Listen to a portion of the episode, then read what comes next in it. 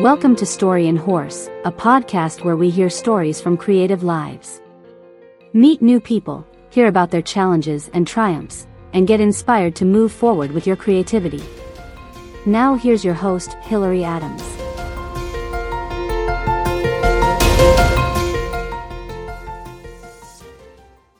Hello, thanks for joining us on the Story and Horse podcast. I'm Hillary Adams, creative coach and founder of Story and Horse. We offer personalized coaching for creative people. And here on the podcast, we share stories from creative lives. Today, we are joined by Andy Wagner. Andy is a producer and production manager and somebody I have known for quite a long time now and have worked together. Welcome, Andy. Thanks for joining me. Hey, Hillary, how are you doing? I am doing well. Let's begin with a little bit about who you are. Tell us a little bit about yourself and what you're up to. So, so we'll do the quick resume version, which is I have an undergraduate degree in finance. I have a master's in arts administration. I spent about 10 years working in not for profit arts, transitioned for a while into reality TV. And for the last, I don't know, what is it now? 12, 14 years, I've had my own company. We produce, production manage events, live stream, live television, uh, mostly focused on some aspect of live to it, although we've done a little of everything. And that's me. Currently, I'm doing a lot of virtual production and a lot of live streaming and that kind of stuff. What's the name of your company? Oh, uh, Wide Angle Productions. wide Angle Productions. So, uh, give me an idea of an example of something that you're working on right now in the virtual production world.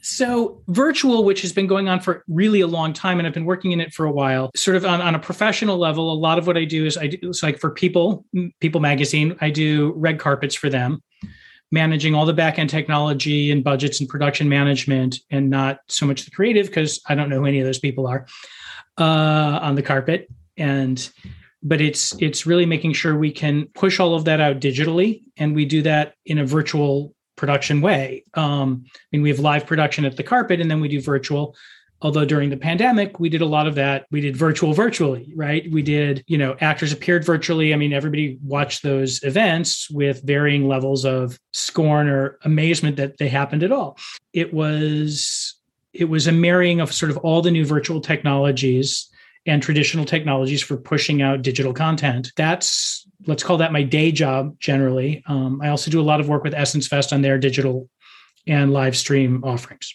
So for people who are listening who kind of we, we all know what virtual is, we've been on it uh, in various degrees, especially for the past two years. But when we're talking about virtual production, can you tell us a little more about what what that is? Virtual production's becoming this catch-all phrase for all kinds of things. Virtual production is is essentially producing content in some semblance of remote, whether that's the participants are remote.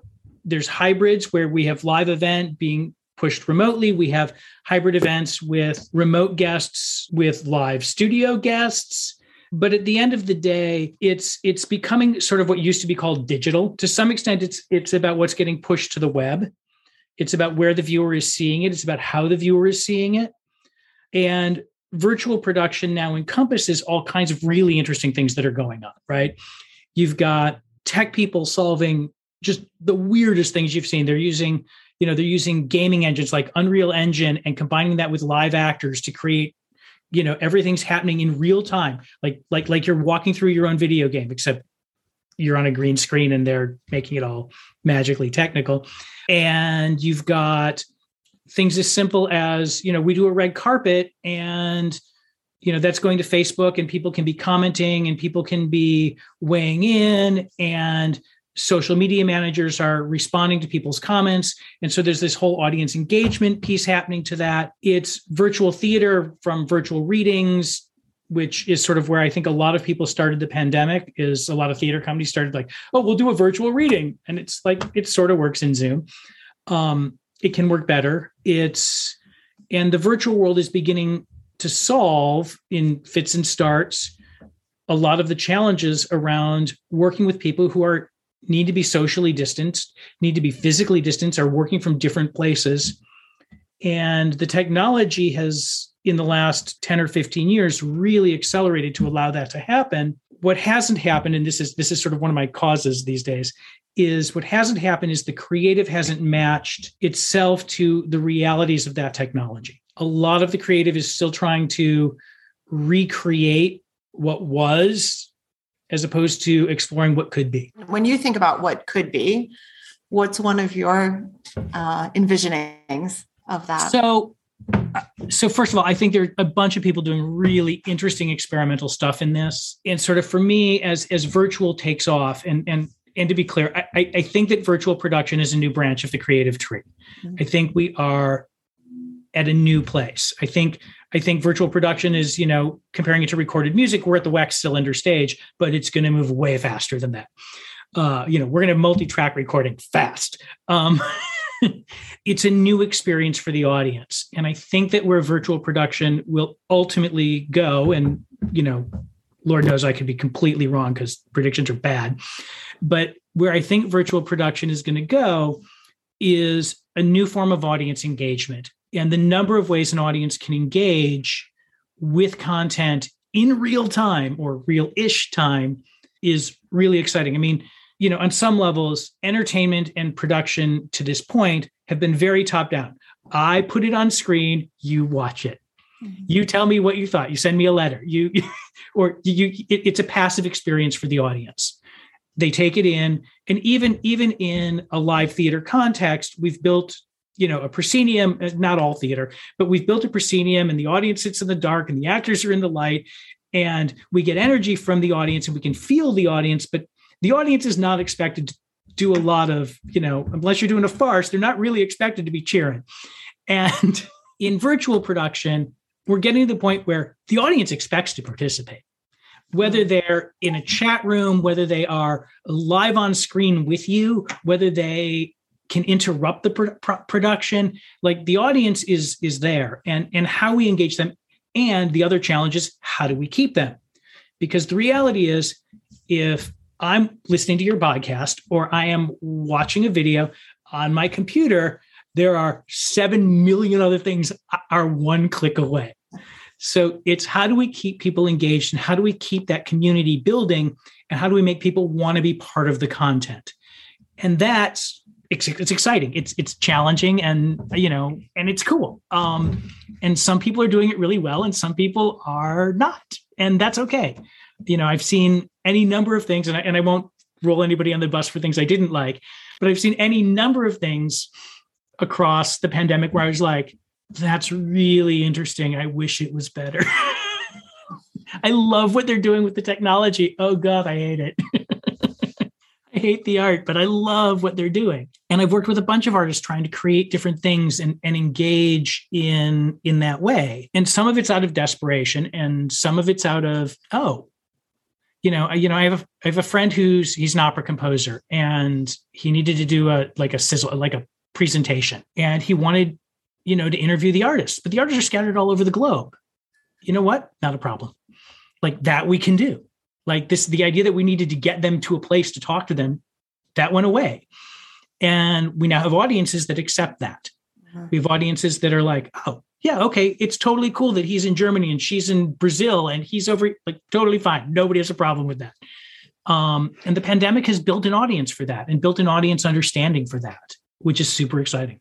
And when we talk about creativity, I know you have so many stories that that you could be sharing. Is there a story that has come to mind to share today?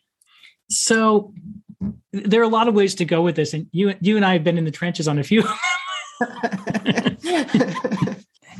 you know, there's there's for me one of the things about creativity is a lot of creativity isn't this and, the practitioners I like the best are the ones who don't view it as magic, right? It's like like so many people, and especially when I was younger, you know, it's like, oh, he's a creative. Like like that was like like that was some like wizard or mystic or something, right? A creative. And, you know, what I've learned over time is that creativity is is creativity comes from a lot of different comes from a lot of different elements and and my role in a lot of projects has been to to help foster and make sure that that creative makes it in front of people and in, in, a, in a comprehensive way. And, and so the story I want to tell, which has nothing to do with any of this, but I'm going to tell it anyway.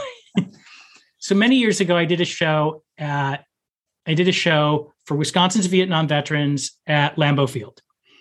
We did a USO style show. We were welcoming back Wisconsin's Vietnam veterans after 30 years because we rushed right into that one. And the the project, the building the creative for that project, which I did, was super challenging because the audience veterans don't like celebrities they don't like politicians they there's literally nothing they like. They they they they, they have a, especially those vietnam era veterans have a huge distrust of government and anything that smacks of pop culture. And one of the suggestions was to use this native american poet who i'd never heard of a guy named jim northrup. And i remember having my first conversation with him about what he wanted to do and he's got these three poems and he wants to introduce himself in ojibwa and he's going to do spoken word at this stadium event. You know, I've got Benny King, I've got, you know, we've got, you know, music, we've got major speakers, and he wants to do these three poems, and they're all about the Vietnamese, they're all about the experience. He does this, and and they're angry. They're angry poems. They are, they are, they are, this is you know, this is why isn't there a memorial for the people who died after the war? We built this into the show and we built this in a way that allowed him to really engage with the thousands and thousands of people in the stands. And what he came away with was a standing ovation. And then after the show, throngs of people coming up backstage to talk to him. This is a guy who plays libraries. and we've just turned him into a celebrity for some period of time. And I mean, there was a line of 200 people who wanted to shake his hand and talk to him mm. after the show.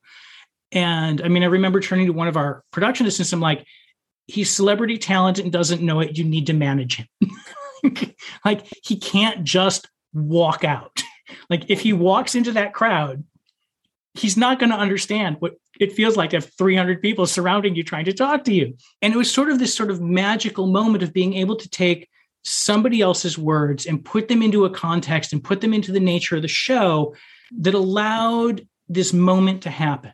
When I saw Amanda Gorman at the Biden inaugural, and everybody's like, oh my God, spoken word. I'm like, yeah, spoken word works. When you put it in context and you get it right, you it, it, it can have an impact that you don't get from from other things that that, that just it's Mm. It's unexpected. It can be powerful. If the words are right, if the speaker is right, it all comes together.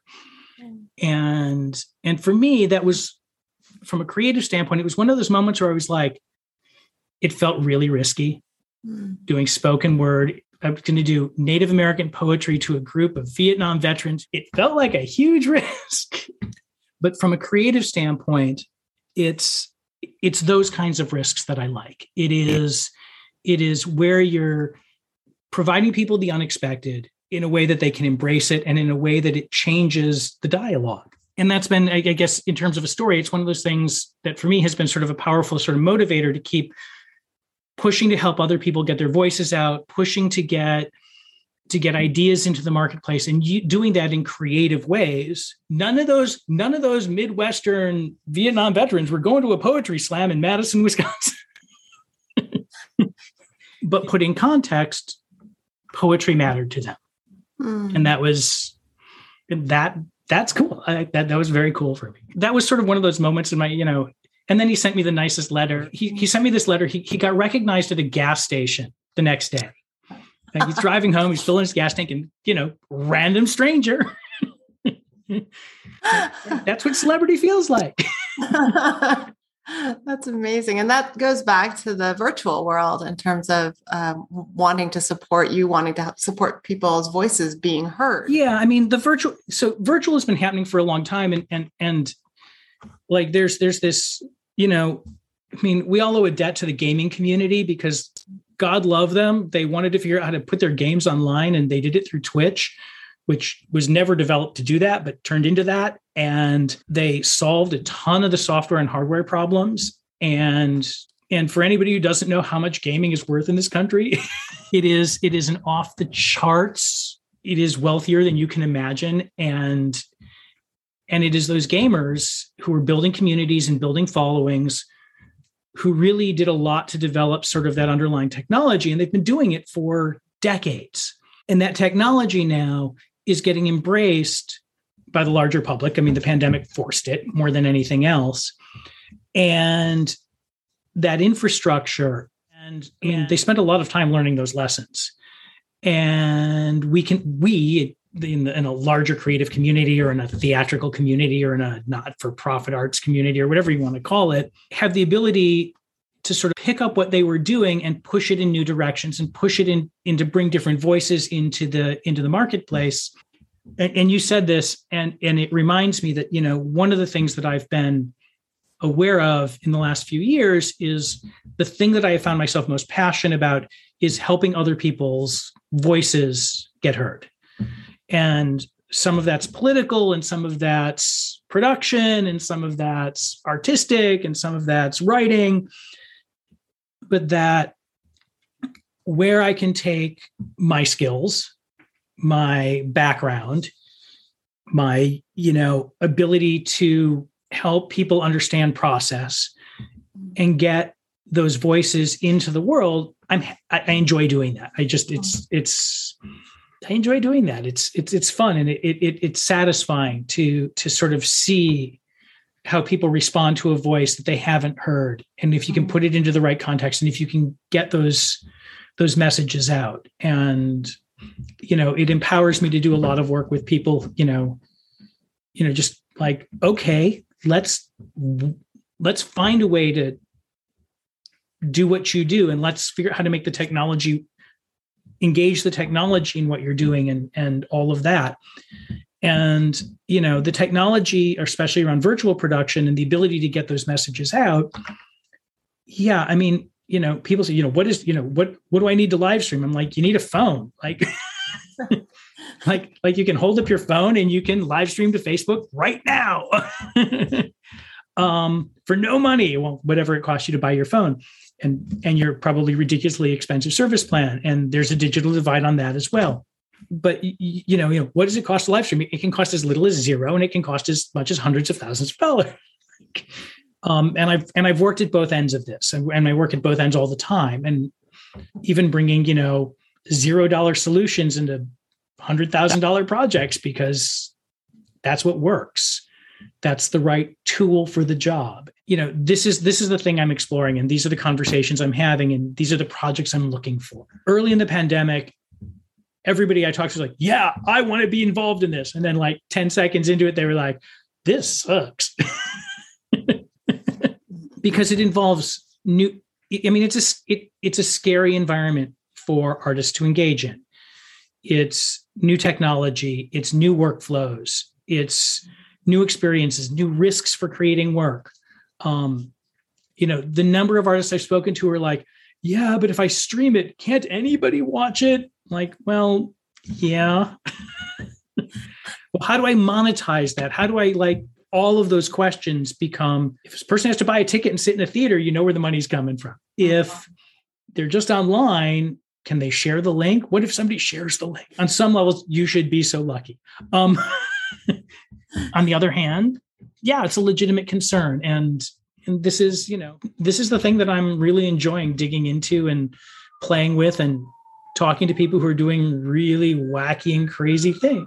So, if people want to talk to you about uh, their wacky and crazy ideas about their virtual production ideas, how do they reach you? So, email is always good. Uh, it's Andy at wideangleprod.com, which is on my website, which is wideangleprod.com, as in wide angle productions, but shorter because it is.